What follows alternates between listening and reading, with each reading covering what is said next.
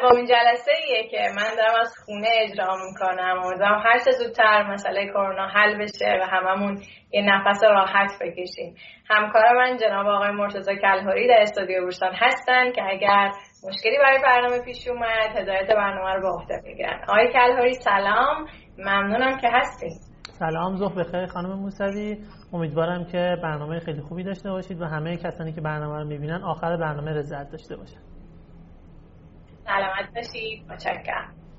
خب ما تو جلسه قبلی که درباره مفاهیم اقتصادی صحبت کردیم مهمان عزیز برنامهمون جناب آقای دکتر خالقی بودن. من موقع فکر کردم که مهمترین مسئله که در حال حاضر همه ما ایرانی ها باهاش مواجهیم مسئله تورمه اینکه چی شد که اوضاع ایران این شکلی شد چطوری می‌تونیم جلوشو بگیریم؟ مثلا تورم یعنی چی؟ آقای خالقی توضیح دادن که تورم یعنی روند افزایشی قیمت ها که به صورت نامنظم داره اتفاق میافته و گفتن که چه چیزی باعثش میشه. اینکه به اون مقداری که پول تو اقتصاد هست ما به ازاش کالا و خدمات در اقتصاد نباشه. در این حالت پول دست مردم خیلی زیاد میشه. وقتی پول دست مردمه دوست دارن برن باش کالا و خدمات بگیرن و تقاضا بیشتر میشه. در حالی که عرضه تقریبا ثابت باقی مونده. و این باعث میشه که تورم ایجاد بشه و این چرخه تورم هی بیشتر و بیشتر بشه. حالا سوال اینه که پول چیه؟ پول چطوری به وجود میاد و پول چطوری باعث ایجاد تورم میشه. ما یه ویدئوی کوتاه آماده کردیم که الان می‌خوایم اون رو با هم دیگه ببینیم. بریم و برگردیم تا راجع به بخش اول برنامه با هم بیشتر امروز در سراسر جهان می‌بینیم که بانک های مرکزی پول چاپ می‌کنند. از سنین کودکی به ما گفته می‌شد پول سخت به دست میآید و برای آن یا باید خوب درس بخوانیم یا تمام زندگی کار کنیم. پس چطور این همه پول به وجود آمد؟ اصلا پول چگونه ایجاد می شود چه کسی آن را باز پرداخت می کند دقیقا همین اینها به چه معناست و چه اتفاقی در آینده رخ خواهد داد؟ در این قسمت ما سه روش را که از طریق آنها پول ایجاد می شود و نتایج بکارگیری هر کدام را بررسی می کنیم همچنین قصد دارم تا منشأ واقعی نابرابری ثروت را به شما نشان دهم. اگر این قسمت را به طور کامل تماشا کنید باید تصور کاملی از آنچه امروز اتفاق می آید به دست آورید. من واقعا فقط می خواهم کمکی کرده باشم. این سفر به اندازه کافی ساده شروع می شود اما در پایان احمقانه بودن چیزی را که با آن سر و کار داریم خواهید دید.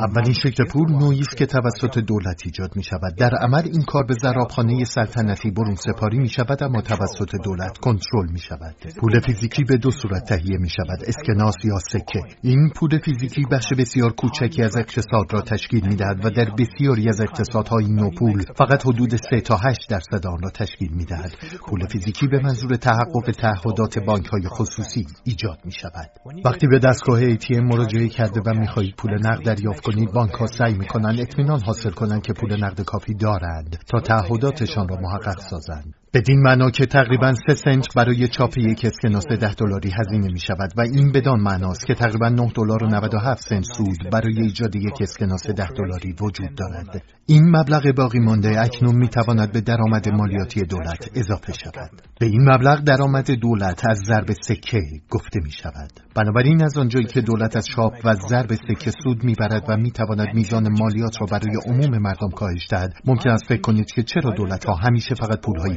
فیزیکی چاپ نمی کنند. دلیل اصلی این امر سیاستمداران هستند. اگر سیاستمداری که در مسند قدرت است بتواند به خواست خود پول ایجاد کند یک تضاد منافع عظیم به وجود خواهد آمد و در پیام میلی به وجود خواهد آمد تا برای برآورده کردن وعده های مبارزات انتخاباتی یا تامین اعتبار جنگ ها به چاپ پول ادامه دهند. این مسئله باعث می شود ارز با چاپ بیش از حد از بین برود زیرا ارزشش را از دست خواهد داد. هرچه پول بیشتری در گردش باشد ارزش کمتری خواهد داشت و این یک نکته کلیدی است. به عنوان مثال اگر تورم عظیمی رخ دهد و یک فرد عادی یک میلیون دلار داشته باشد اما بتواند با آن یک میلیون دلار فقط یک سیب بخرد ارزش واقعی آن یک میلیون دلار چقدر است از دست رفتن قدرت خرید پول به مرور زمان تورم نامیده می شود و هنگامی که تورم از کنترل خارج شود پول بی ارزش می شود برخی از نمونه های افسار گسیخته در کشورهایی همچون آرژانتین زیمبابوه و ونزوئلا رخ داد در این انیمیشن به صورت گرافیکی می توانید ببینید که تورم سریع چگونه می تواند ایجاد شود شما متوجه نمی شوید که چقدر سریع همه چیز اتفاق می افتد و با افزایش نرخ تورم مردم به سرعت اعتقاد خود را به پولشان از دست می دهند به عنوان مثال بعضی از مردم ونزوئلا از پول خود برای تهیه کیف دستی و نقاشی کشیدن استفاده می کنند زیرا دیگر ارزشی ندارد. شما می توانید پول را متری برای اندازهگیری ارزش در نظر بگیرید که بسیار کشسان است و بسته به اینکه چقدر از آن موجود باشد می تواند کوتاه یا بلند شود. برای هزاران سال طلا رو به اندازهگیری ارزش بود. طلا مانند یک لنگر فیزیکی عمل می کرد و ارزی پول را کنترل کرده و دولت ها را نگه می داشت در سال 1971 رئیس جمهور ریچارد نیکسون اعلام کرد که ایالات متحده دیگر دلار را به طلا با ارزش ثابت تبدیل نمی کند از آن زمان پول به عنوان معیاری متغیر برای اندازهگیری ارزش تبدیل شد. از آنجا که دلار آمریکا از تمام ارزهای دیگر دنیا به عنوان ارز ذخیره حمایت می کند تصمیم نیکسون دنیا را تغییر داد. در همه اینها هنوز هم ممکن است توجه کرده باشید که علا رقم اینکه سیاستمداران ظاهرا قادر به تاثیرگذاری در ایجاد پول نیستند به هر حال این اتفاق در حال رخ دادن است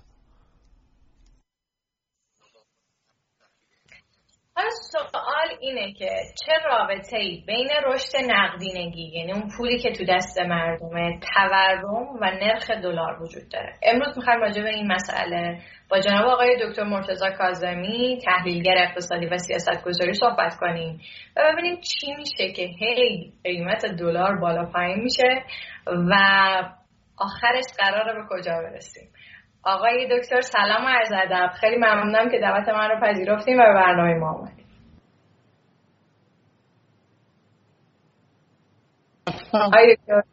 صدای من رو میشنوین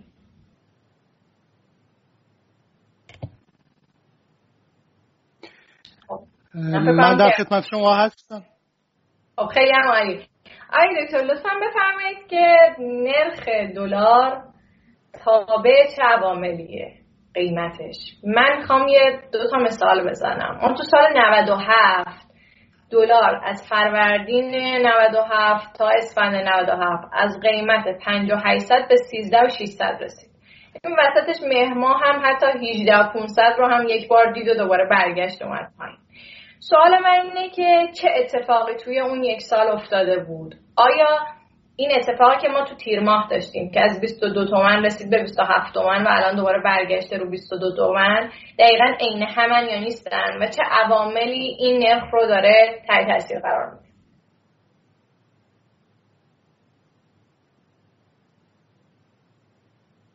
خب من صدای آقای کازمی رو نمیشنوم. تو کنم ارتباطمون با ایشون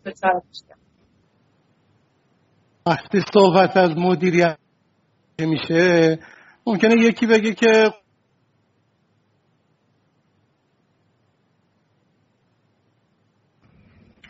من صدای ایشون رو نمیشنوم. فکر می‌کنم که باید دوباره ارتباطمون رو با ایشون تجدید بکنیم یا اینکه ایشون رو تلفنی داشته باشیم. من ممنون میشم که این قضیه رو پیگیری کنیم خب می‌دونید داستان چیه؟ اصلا من فکر می‌کنم که یکی از مهمترین موضوعاتی که الان پیش اومده اینه که ما فکر داریم پیش بینی می‌کنیم. نرخ دلار می‌خواد به کجا برسه؟ که بعد تصمیم بگیریم بریم دلار بخریم یا نخریم. و فکر می‌کنم اصلا یکی از موضوعاتی که قبلا خیلی همه ما به عنوان یک فضای حساب کردیم مسئله یه طلا بوده مسئله یه دلار بوده. می‌رفتیم دلار میخریدیم برای اینکه اسم که این بالاتر میره در, در واقع به عنوان یه دارایی روش حساب می‌کردیم حالا می‌خوایم ببینیم آیا الان هم این اتفاق می‌تونه بیفته یا نه. آیا کازه ما همراه شما هستیم. خشکم بفهم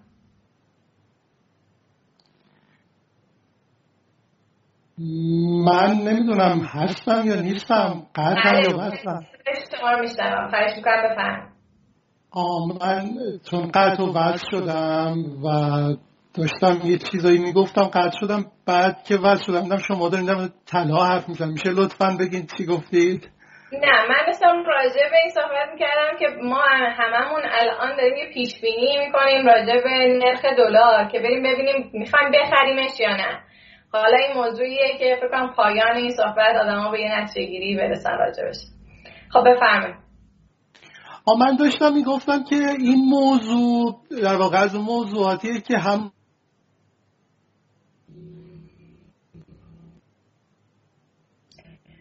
خب. و انتظار داشته باشی که جوابی بده.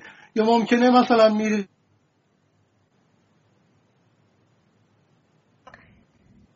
آقای کازمی اگر موافق باشین ما شما رو به صورت تلفنی داشته باشیم. چون اگر این صدا بخواد قطع و وصل بشه فکر کنم این مقدار برای مخاطبان آزاردهنده است. ممنون میشم که صحبت با ایشون رو به صورت تلفنی پیش ببریم خب پس راجع به اینکه در واقع تورم چطوری شکل می‌گیره صحبت کردیم. یکی از موضوعاتی که آقای خالقی خیلی روش تاکید داشتن بحث کسری بودجه دولته. من ازشون پرسیدم مثلا کسری بودجه دولت یعنی چی؟ گفتن دولت میاد اول سال یا آخر سال نمی‌دونم یه پیش بینی می‌کنه از درآمدها و هزینه هایی که ممکنه داشته باشه. آخر سال ممکنه به این نتیجه برسه که ای وای هزینه های من بیشتر از درآمدم بوده. و همین قضیه میشه کسری بودجه. و من حتی با ایشون گفتم که آیا فقط برای کشور ما اتفاق میفته چی میشه که بقیه کشورها با همچین مشکلی مواجه نمیشن؟ و ایشون توضیح دادن که خب مسائلی مثل تحریم ها مسائلی مثل نگه داشتن نرخ در واقع دلار یا ارز باعث میشه که سیاست گذارها یه جایی دیگه نتونن کنترل اقتصاد رو عهده بگیرن و دچار مشکل بشن. پس همین قضیه باعث میشه که ارزش پول ماهی کمتر و کمتر بشه تورم بیشتر بشه. راجع به این صحبت کردن که فکر می‌کنن اون تورمی که الان وجود داره حدود 40 50 درصده. گفتن که هنوز البته از طرف بانک مرکزی اعلام نشده. ولی خب اگر همین مقدارم باشه خیلی زیاده. و من فکر می‌کنم که این و یه نکته دیگه که ایشون خیلی روش تاکید داشتن اینه که اینجوری نیست که من حس می‌کنم که مثلا 80 درصد تورم وجود داره ولی دولت داره مثلا 50 درصد اعلام می‌کنه. دلیل این تفاوت می‌تونه این باشه که در واقع بانک مرکزی یا مرکز آمار میان یه سری کالاهایی رو با همدیگه جمع می‌کنن و بعد در نظر می‌گیرن که هر کدوم از این کالاها چقدر میانگین قیمتش تغییر کرده. اینه که این محاسبه خیلی نمی‌تونه به صورت فردی صورت بگیره. خب آقای کاظمی شما همراه ما هستین؟ هستم. خودم نمی‌دونم چون چند بار قطع و وصل شد نمی‌دونم. از سمت من قطع می‌شد یا از سمت شما؟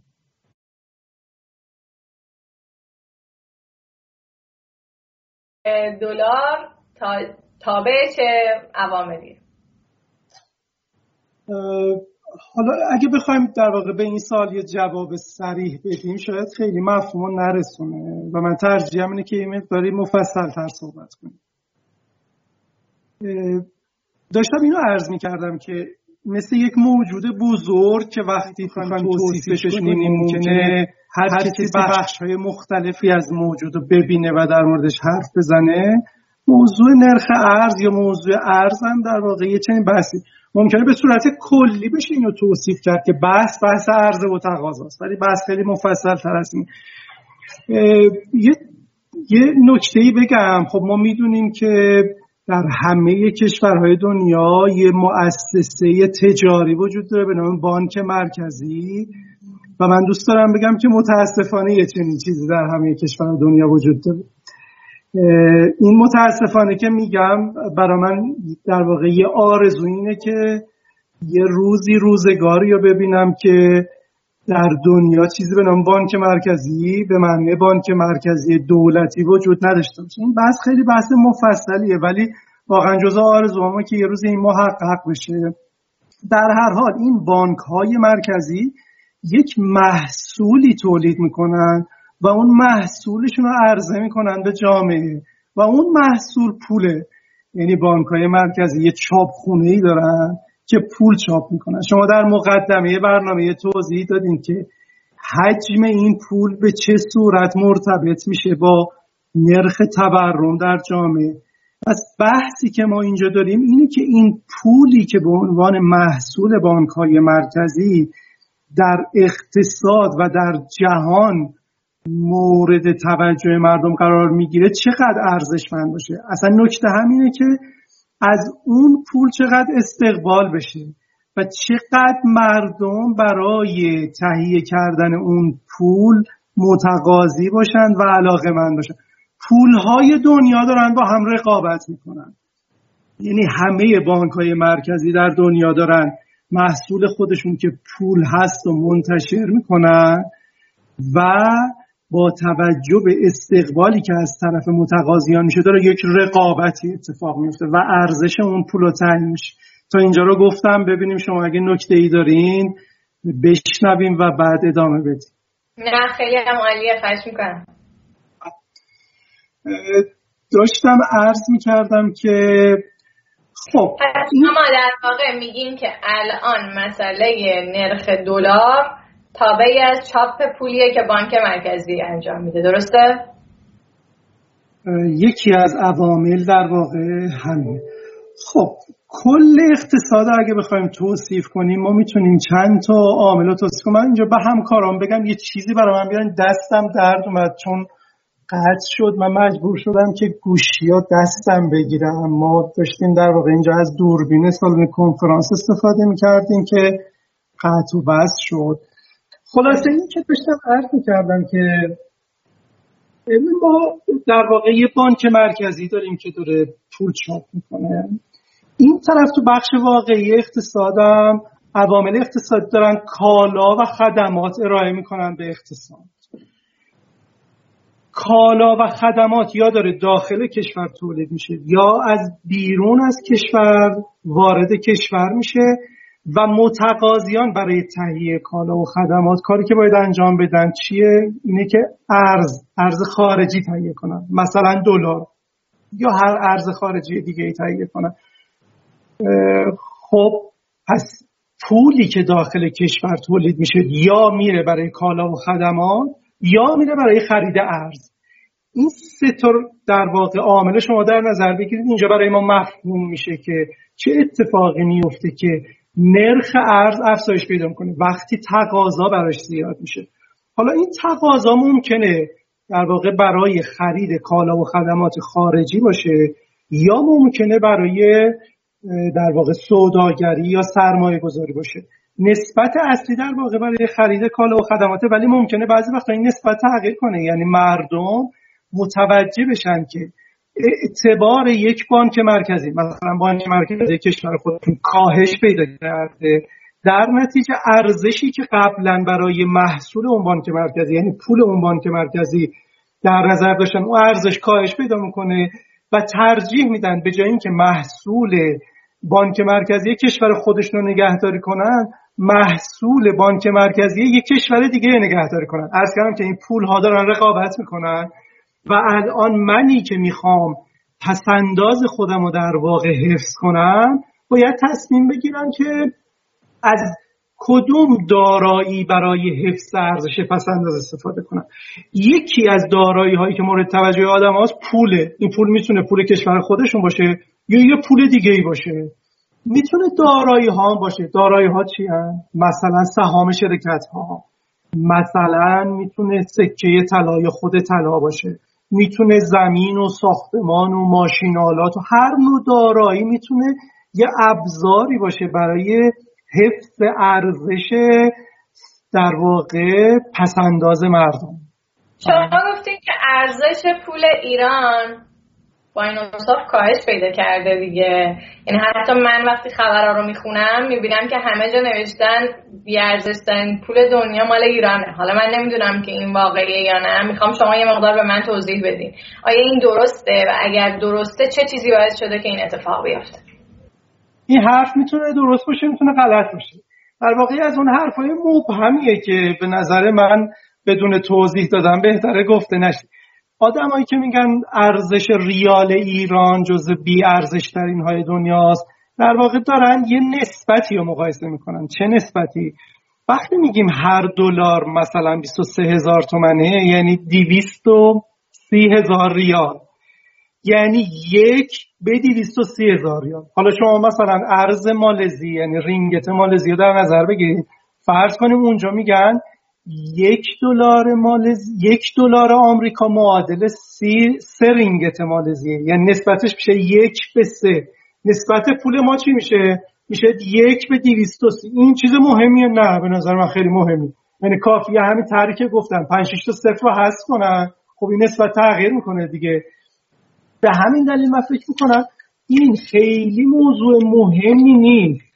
موضوع مهم قدرت خرید پوله در واقع اینی که پول چقدر قدرت خرید داره این می‌تونه خیلی موضوع مهمتری باشه در مقایسه با اینکه این نسبت چجوریه. من فکر می‌کنم الان اتفاقی که برای پول ما میفته اینه که قدرت خرید ما توی روند کاهشی قرار می‌گیره. اینه که ما رو ناراحت این که چند تا صفر باشه و اینا واقعا مهم نیست. یعنی اگر که ما الان از اون طرحی که داشتن که می‌گفتن صفر رو حذف بکنیم سه تا صفر که حذف بشه اوضاع ما بهتر میشه؟ هیچ تأثیری نداره. من ندارم اینه که اصلا از این کار بگذرم یعنی تو کشوری که انواع اقسام مشکلات اقتصادی هست که اولویت بسیار زیادی داره یه چنین کاری اولویتش خیلی خیلی پایینه. از اصلا مهم نیست. چه وقتی این کار می‌کنه کار خیلی سه تا صفر بشه چه تأثیری می‌ذاره؟ فقط برای اینکه سهولت کار بیشتر میشه. تاثیرش توی قیافه پول یعنی تعداد صفرهایی که روی پول هست کم میشه. حالا اگر بخوان دولت مردم این کار انجام بدن به نظر من کار درست اینه که هر وقت تونستن به مدت پنج سال. تورم زیر پنج درصد داشته باشن. اون موقع منطقیه که این کار بکنن. ولی اگه قرار سالی تب... مثلا سالیان تورم 50 درصدی داشته باشیم خب چهار سال بعد دوباره این صفر رو میاد جلو. حالا ده سال بعد فرقی نمیاره. فقط کلی زحمت شده برای دفاتر حسابداری و اینا. جواب سوال شما در واقع اینه که این کار تاثیرش صفره. اصلا هیچ تاثیری نداره. فقط یه مقداری مزاحمت می‌تونه برای اقتصاد ایجاد بکنه میشه پس توضیح بدین که چرا ارزش پول ایران به صورت کلی کاهش پیدا کرده؟ آه به دو دلیل. دلیل اصلی و مهمش همون چیزیه که همه به عنوان تورم می‌شناسن. وقتی تورم داشته باشیم در واقع تورم مثل یک سیل آبه که وقتی میاد توی ساختمان نتیجهش اینه که این آب میره زیر همه وسایل خونه و همه چیز میاد رو آب. در واقع سطح همه چیز عوض میشه. تورم هم همینطوره. یعنی اون جریان نقدینگیه و چند تا دلیل دیگه باعث میشه که یه آبی بیاد زیر اقتصاد ایران و قیمت کالا و خدمات افزایش پیدا کنه. من جمله در واقع نرخ ارزم طبیعیه که افزایش پیدا کنه اصلا چیز عجیبی حالا ممکنه توی خونه ای وقتی سیل میاد یه چیزایی هم باشه که به دلایل نیاد روی آب. مثلا وزنش خیلی سنگینه همون کف میمونه. و ممکنه یه زور دیگه ای باعث بشه که اون بیاد بالای آب. یا نه فرض کنیم که یه عده ای از اون زیر یه چیزی رو گرفتن نمی‌ذاره بره روی آب. یا دارن یه جوری دخالت کنن که این اتفاق نیفته در مورد نرخ ارزم در سالهای گذشته همینطور یعنی دولت ایران خیلی وقتا یک کارایی می‌کرده با اینکه تورم داشتیم. این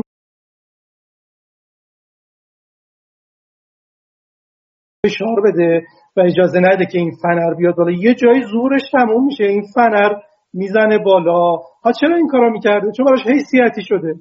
یعنی همین هست که مردم میگن ارزش پول ملی ما کم شده و اینا.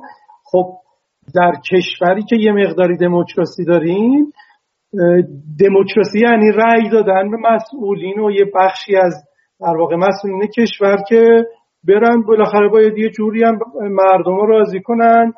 یکی از ابزارهاشون همینه که یه جاهایی با زور و فشار و اینا اینطوری نگه دارن شما دو تا عامل گفتیم برای اینکه گفتیم تاثیر می‌ذاره روی کاهش پول ارزش پول ملی. یکیشو گفتیم تورم دومیش چیه؟ آها. یکی دیگرش که خیلی مهمه و اقتصاددانا بهش میگن GDP تضعیف تولید ناخالص داخلی. وقتی داخل کشور و اندازه ای که لازمه کار نشه یعنی خدمات و کالا تولید نشه از اون طرف یه پول خیلی زیادی فراتر از ظرفیت کالا و خدماتی که داره ایجاد میشه یه پول خیلی زیادی منتشر بشه. یا حجم نقدینگی به دلایلی مثلا با ضریب تکاسر افزایش پیدا کنه. در واقع نتیجهش اینه که این کالا و خدمات در مقابل پول رایج کشور پر ارزش میشه و پول رایج کشور کم ارزش میشه.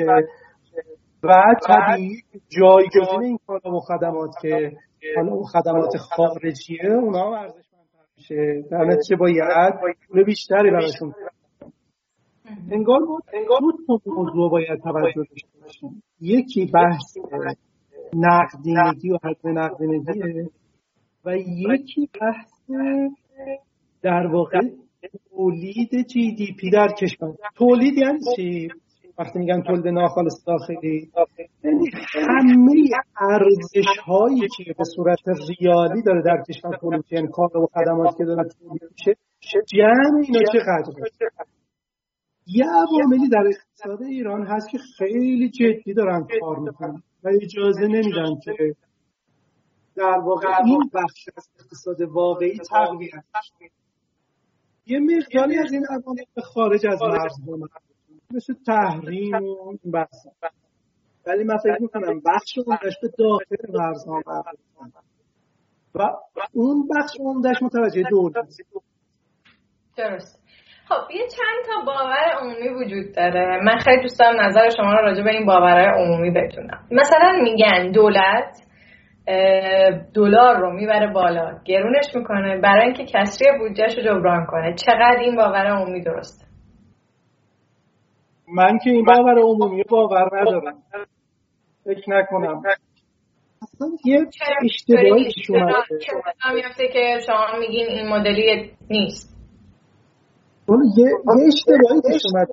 شما مردم ایران دولت ایران خیلی خیلی قدر خیلی بلده. خیلی می‌تونه برمیریزی والا من چون باورش اگه این قدر بلد بودن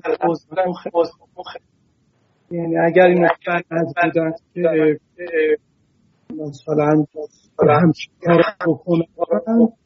مثلا من باورم نمیشه.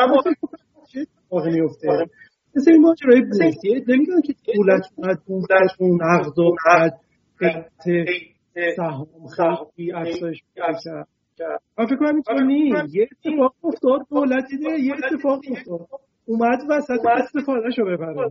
هنوزم نتونست استفاده شو ببره.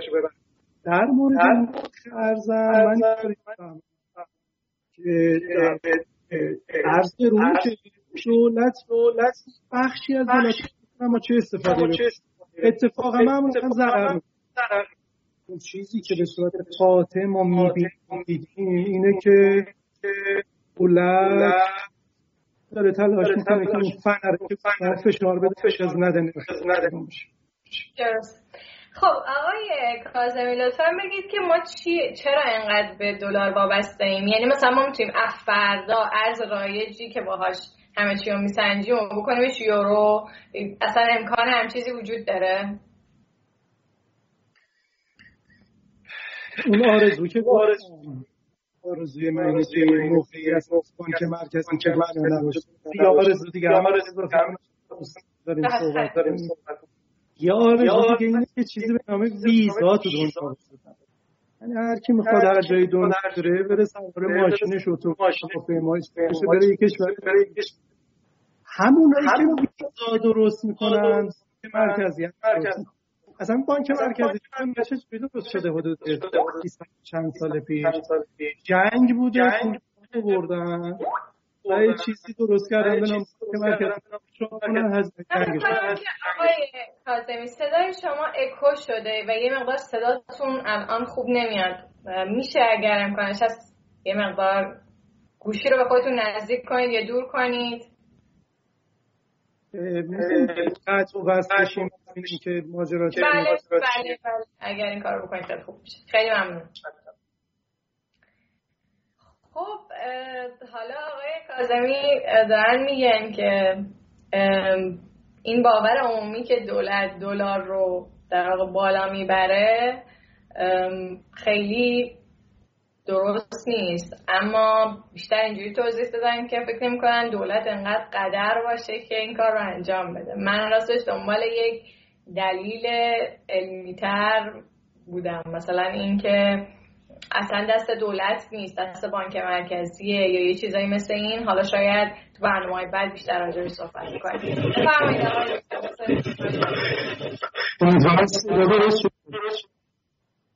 برای من صدا بد نیست. اگه ما صحبت بکنید بیشتر می‌تونم متوجه بشم. بفرمایید. خلاصه من من این موضوعی که گفته می‌شد قبل صدا خوب نیست. برای من هم برای من خوب نیست. نیست. مصاحبه خب اشکالی نداره. ما پس می‌تونیم با شما خدافزی بکنیم و دوباره مثلا یه تلفنی با شما برگردیم یا اینکه یه اتفاق دیگه نمی‌دونم کار من از احتمالا می‌تونم این رو درستش بکنم خب میگم من دنبال یه تعریف خیلی دقیقتر و علمیتر بودم.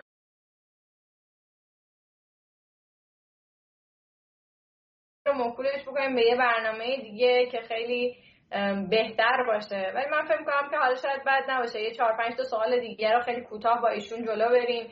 چون که الان حرفا خیلی خیلی نصف باقی میمونه. ما یه سری سوال های شما پرسیده بودیم. مثلا گفته بودیم که این بیشتر سوال خودم بود. گفته بودیم که این سخت بازایی که هی دولت اعلام می‌کنه که سخت بازا باعث شدن نرخ دلار تغییر بکنه و اینا واقعا این منطقی هست یا منطقی نیست؟ مگه این سخت بازا اصلا چند نفرن؟ بعد مگه هر بار نمیگیریمشون؟ چی میشه که اینا تعدادشون زیاد میشه و اینا اینقدر تاثیر می‌ذارن رو مسئله دلار و قیمت دلار. راجع به این صحبت کردیم که چرا دلار رو به جای تک نرخی بودن چند نرخی می‌کنن. سوال پرسیدیم که آیا ممکنه دلار برسه به قیمت 35 هزار تومن یا نه؟ و خب من فکر کنم که حالا اینا موضوعاتیه که می‌تونیم توی جلسه بعدی باهاش در رابطه با آقای دکتر کاظمی صحبت بکنیم. فکر کنم ارتباط ما یه مقدار با ایشون دچار مشکل شده و الان نمی‌تونیم خیلی باشون صحبت بکنیم. حالا شاید بد نباشه که من برم راجع به بخش بعدی صحبت بکنم. موضوعی که شما توی کامنتاتون برای من نوشته بودید که خیلی براتون شفاف نیست که من دارم چیکار می‌کنم کدوم مسیر رو دارم پیش می‌برم. واقعیت اینه که من فکر می‌کنم که از روز اولی که در واقع شروع کردم به این کار چند تا سوال خیلی برای من اهمیت داشته. اگر دوستان من اسلاید ها رو نشون بدن من ممنون میشم. یکی از مسائلی که خیلی مطرح بوده این بوده که اگر من یه هدفی داشته باشم چطوری می‌تونم این هدفم رو محقق بکنم؟ که خب این مسئله ایه که ما با جناب آقای نوریان داریم پیش میبریمش. در واقع هفت تا گام داره که گام به گام می‌خوایم ببینیم که اگر من هر هدف مالی تو زندگیم داشته باشم چطوری می‌تونم محققش کنم. یه بخشیش برمیگرده به مفاهیم مالی و سرمایه گذاری مثلا فرض بکنید که مسئله مثل بورس که اصلا بورس چی هست چطوری من می‌تونم واردش بشم چه فرصت های سرمایه گذاری به صورت کلی وجود داره مثل صندوق های سرمایه گذاری مثل احتمالا بازارهای غیر متعارفتر مثل فارکس یا مثلا ارزهای دیجیتال. اینا موضوعاتیه که حتما تو برنامه های بعدی دنبالش می‌کنیم. فقط من خواستم که به شما بگم که از کجا می‌خوام به کجا برم. مسئله بعدی مفاهیم اقتصادیه به زبان سال است. مفاهیم اقتصادی که در واقع داره تو کشور اتفاق میفته و چون من نمی‌دونم که معنیش چیه نمی‌تونم تصمیم مالی درستی بگیرم. و از این جهت یه بخش از برنامه رو ما اختصاص دادیم به مبانی اقتصادی. برمیگرده به موضوع سواد مالی. یعنی اینکه من می‌خوام بدونم که چطوری پسنداز بکنم چطوری دخل و خرجم رو مدیریت بکنم چجوری یه تصمیم مالی صحیح بگیرم که همه اینها توی در واقع زیر مجموعه سواد مالی طبقه بندی میشه. ما تا الان نه برنامه رو داشتیم و از این به بعد قراره که هی وارد بشیم جلوتر که میریم. تو هر کدوم از این شاخه ها بیشتر بدونیم. ممکنه وسطاش سوال هایی برای ما پیش بیاد. مثلا شما فرض بکنید ممکنه یه موضوعی که خیلی مهم باشه اینه که توی جلسه با آقای نوریان راجع به نرخ سود مرکب صحبت بکن خب من وقتی ندونم که نرخ سود مرکب چیه این رو میبرمش توی یه حوزه زیر مجموعه سواد مالی و اونجا از یه کارشناس دیگه می‌خوام که این مسئله رو برای من باز بکنه. بنابراین می‌خوام بگم که یه انسجامی هم بین مطالب وجود داره که خیلی قابل پیش بینی نیست. یعنی من الان نمی‌تونم واقعا بدونم که سه ماه دیگه چه موضوعی روی میز من هست. اما می‌دونم که در طول مسیر اینها کم کم جای خالیشون پر میشن. خیلی خیلی ممنونم که توی این نه جلسه همراه من بودین و ممنونم که می‌خواین از این به بعد با من پیش بیاین و در واقع دانشتون رو بهبود ببخشید. بریم و برگردیم تا بخش دوم صحبت.